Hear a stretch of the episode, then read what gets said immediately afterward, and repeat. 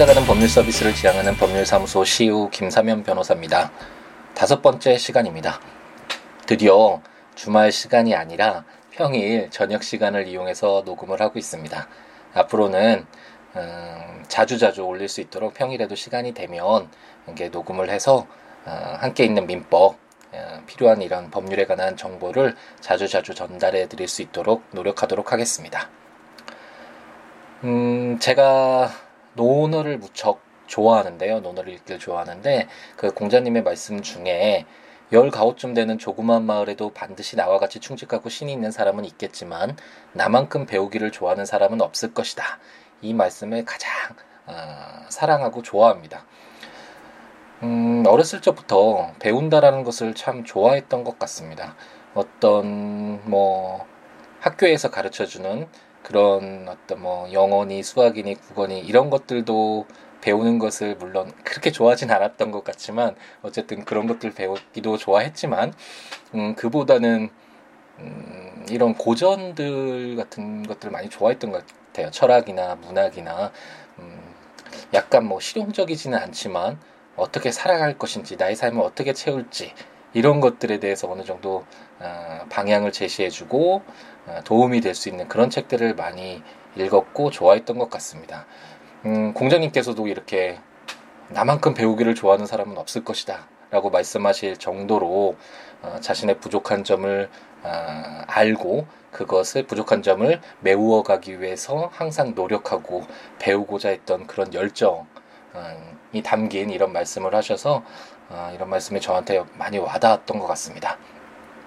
물론 사람마다 배우고자 하는 그런 방향, 어떤 것을 배울 것인가 그런 것들의 어떤 그 관심이나 그런 것들은 다를 수 있겠지만 어쨌든 배운다는 건 참 좋은 것 같습니다. 특히 제가 이 팟캐스트를 시작하면서 제 1회 때 말씀드렸던 것 같은데 예, 법률의 경우에는 사실상 법치국가에서 살아가는 어, 현대인으로서는 반드시 알아야 되는 것이잖아요.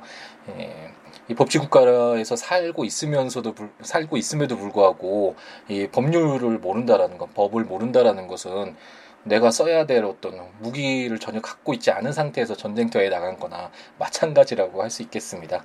음, 그동안은 이렇게 실용적인 학문이어야 함에도 불구하고 어, 제대로 가까이 사람들에게 다가서지 못했던 법률이 좀 더 가까워지는 음, 그런 어, 사회가 되었으면 하는 바람이 있고요. 저의 어, 이런 작은 노력들이 조금이나마 음, 그런 경향에 발맞추어서 어떤 도움이 되는 그런 행동이기를 어, 바래봅니다.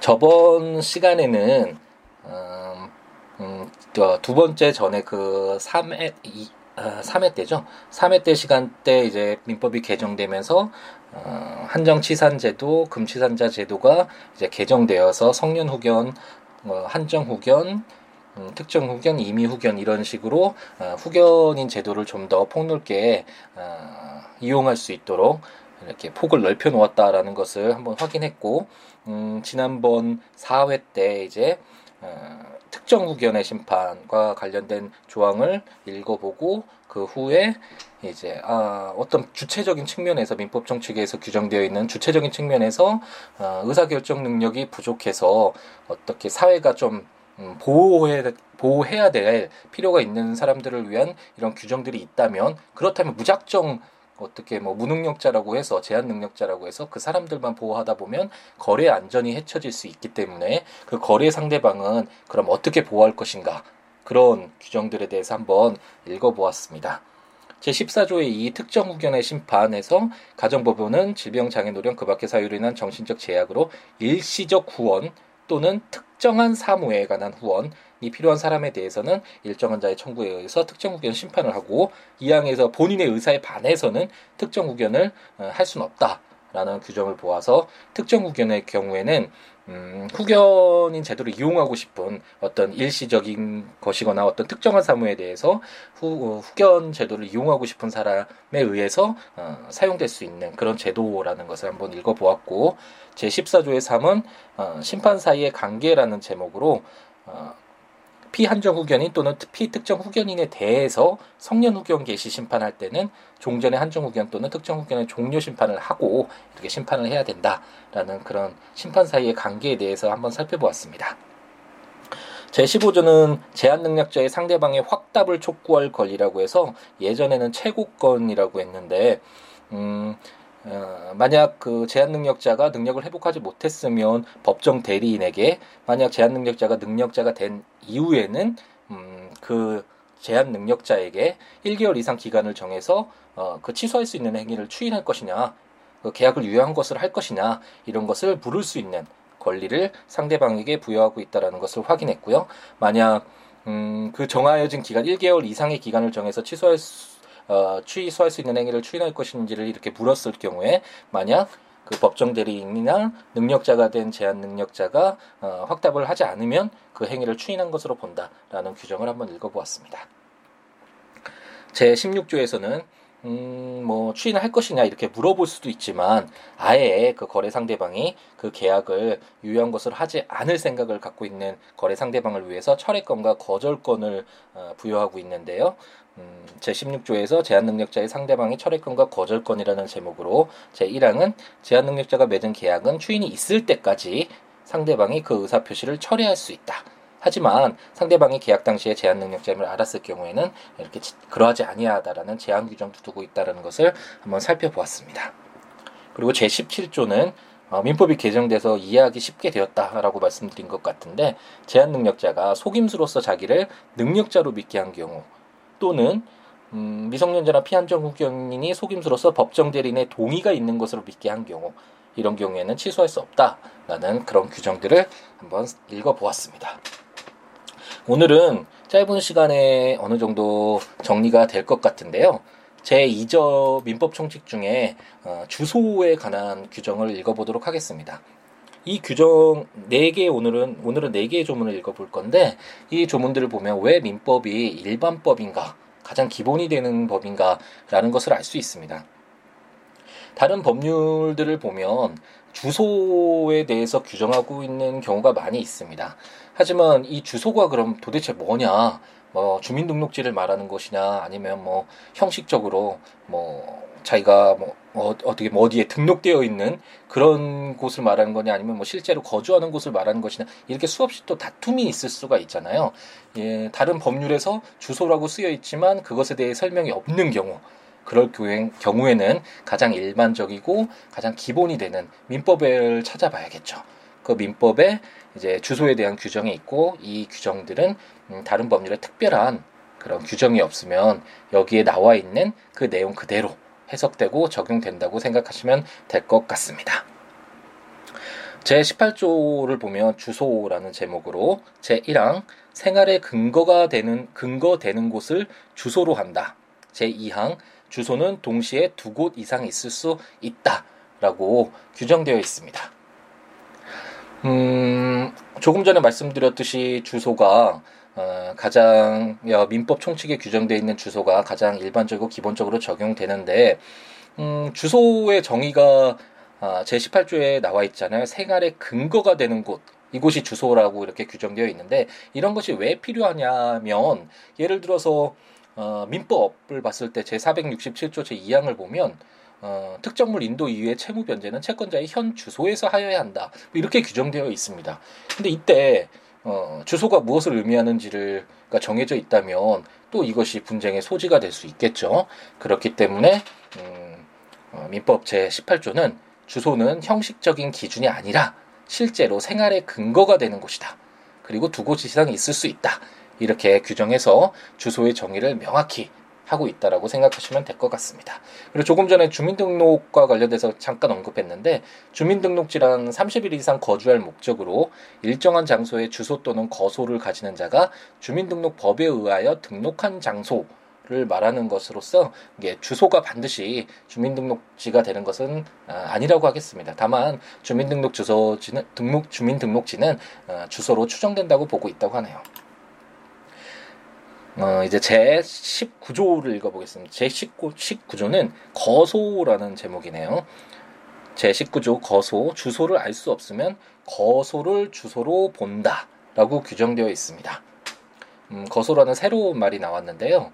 어, 거소란 주소지 이외의 장소 중에 상당 기간에 걸쳐서 거주하는 장소를 말한다고 하겠습니다. 따라서 예를 들어서 어, 생활의 근거지는 서울이지만 상당 기간 지방에 출장을 가야 할 경우에 어, 지방에서 거주하는 장소를 어, 거소라고 생각하면 생각하시면 될 것 같습니다.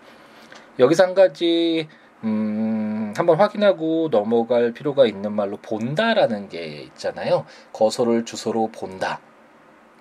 여기서 본다라는 게 뭐냐? 에, 이걸 법률 용어로는 간주라고 할 수 있는데 어, 본질이 다른 것을 일정한 법률적 취급에 있어서 동일한 효과를 부여하는 것을 말합니다. 따라서 사실 거소가 주소는 아니지만 주소지에 상당 기간에 걸쳐 거주하는 장소는 주소와 같이 취급한다. 본다, 취급한다 이런 내용을 바로 주소로 본다 라고 해석하시면 어, 이해하시기가 좀더 어, 용이하지 않을까라는 생각을 해봅니다. 다음은 민법 제 20조인데요. 거소의 또 다른 어, 거소에 관한 규정인데 국내에 주소 없는 자에 대하여는 국내에 있는 거소를 주소로 본다라고 규정되어 있습니다. 어, 민법 제 19조를 읽으면서 어, 주소를 알 수 없으면 거소를 주소로 본다라고 말씀드렸는데 제 20조는 어, 어, 거소를 주소로 보는 거는 맞지만 주소를 알 수 없으면이 아니라 국내에 주소 없는 자. 이 경우에 똑같이 민법 제19조와 어, 유사하게 국내에 있는 거소를 주소로 본다라는 규정이라고 생각하시면 될 것 같습니다. 음, 민법 제21조는 가주소라는 제목으로 어느 행위에 있어서 가주소를 정한 때에는 그 행위에 관하여는 이를 주소로 본다라고 규정되어 있습니다. 어, 주소에 관한 마지막 규정인데요. 어, 가주소는 당사자가 편의를 위해서 선정한 장소를 말한다고 생각하시면 될 것 같습니다. 어, 예를 들어서 서울에 사는 갑돌이가 상인인데 부산에 일시적으로 내려가서 이제 영업을 하게 되었다고 가정해 보죠. 어, 어느 호텔에 이제 잠깐 묵고 있으면서 거래 상대방에게 어, 지금 묵고 있는 호텔에 와서 대금을 변제해 주세요. 뭐 이렇게 말을 했다고 가정을 해보죠. 그렇다면 그 대금 변제와 관련된 거래 행위에 관해서는 그 호텔이 가주소가 되겠죠. 음, 이 가주소의 경우에는 그 행위에 관하여는 이를 주소로 본다라고 제 21조가 규정되어 있기 때문에 어, 이 거래 행위와 관련돼서는 호텔이 주소로 취급된다라고 생각하시면 될 것 같습니다. 네, 오늘은 음, 간단하게 끝났습니다. 그동안 보니까 어, 제가 20분에 어, 한 회를 어, 정리하고 그 민법 한 다섯 개의 조문을 이렇게 읽어 나가는 식으로 이렇게 방향을 잡고 시작을 했는데 거의 20분이 넘고 하나는 30분 가까이 시간이 지났더라고요. 네, 오늘은 음, 약간 뭐그 다음에 이제 부재와 실종과 관련된 규정이 나오는데 이것이 주소와 관련되어 있기는 하지만 약간 독립적으로 다뤄질 필요가 있는 내용이어서 오늘은 주소와 관련된 이 네 가지 조문을 간단하게 읽어보는 것으로 마무리를 짓도록 하겠습니다. 날씨가 더워지고 있는데 항상 몸 건강하시고 음, 어, 의문이 있으신 분은 제가 마지막에 항상 말씀드리는 걸 잊어버렸네요. 어, siwoolaw.net 예, 제 블로그니까 이 블로그를 찾아오시거나 아니면 02-6959-9970으로 전화 주시거나 음, 아니면 siwo 아, siwo s i w o l a w 골뱅이 gmail.com으로 이메일로 아, 문의를 주시기 바랍니다. 그렇다면 언제든지 아, 제가 알고 있는 범위 내에서는 친절하게 답변 드리도록 하겠습니다. 항상 몸 건강히 하시고 어, 음, 하루하루 행복하게 채워가시기를 바라겠습니다. 다음 시간에 또 뵙도록 하겠습니다. 감사합니다.